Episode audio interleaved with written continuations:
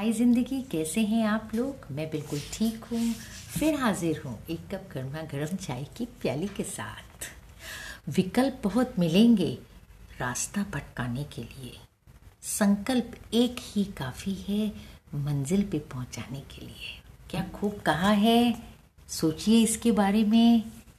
अपना ख्याल रखिए, अपनों का ख्याल रखिए, हमेशा खुश रहिए और खुशहाली बिखेरिए।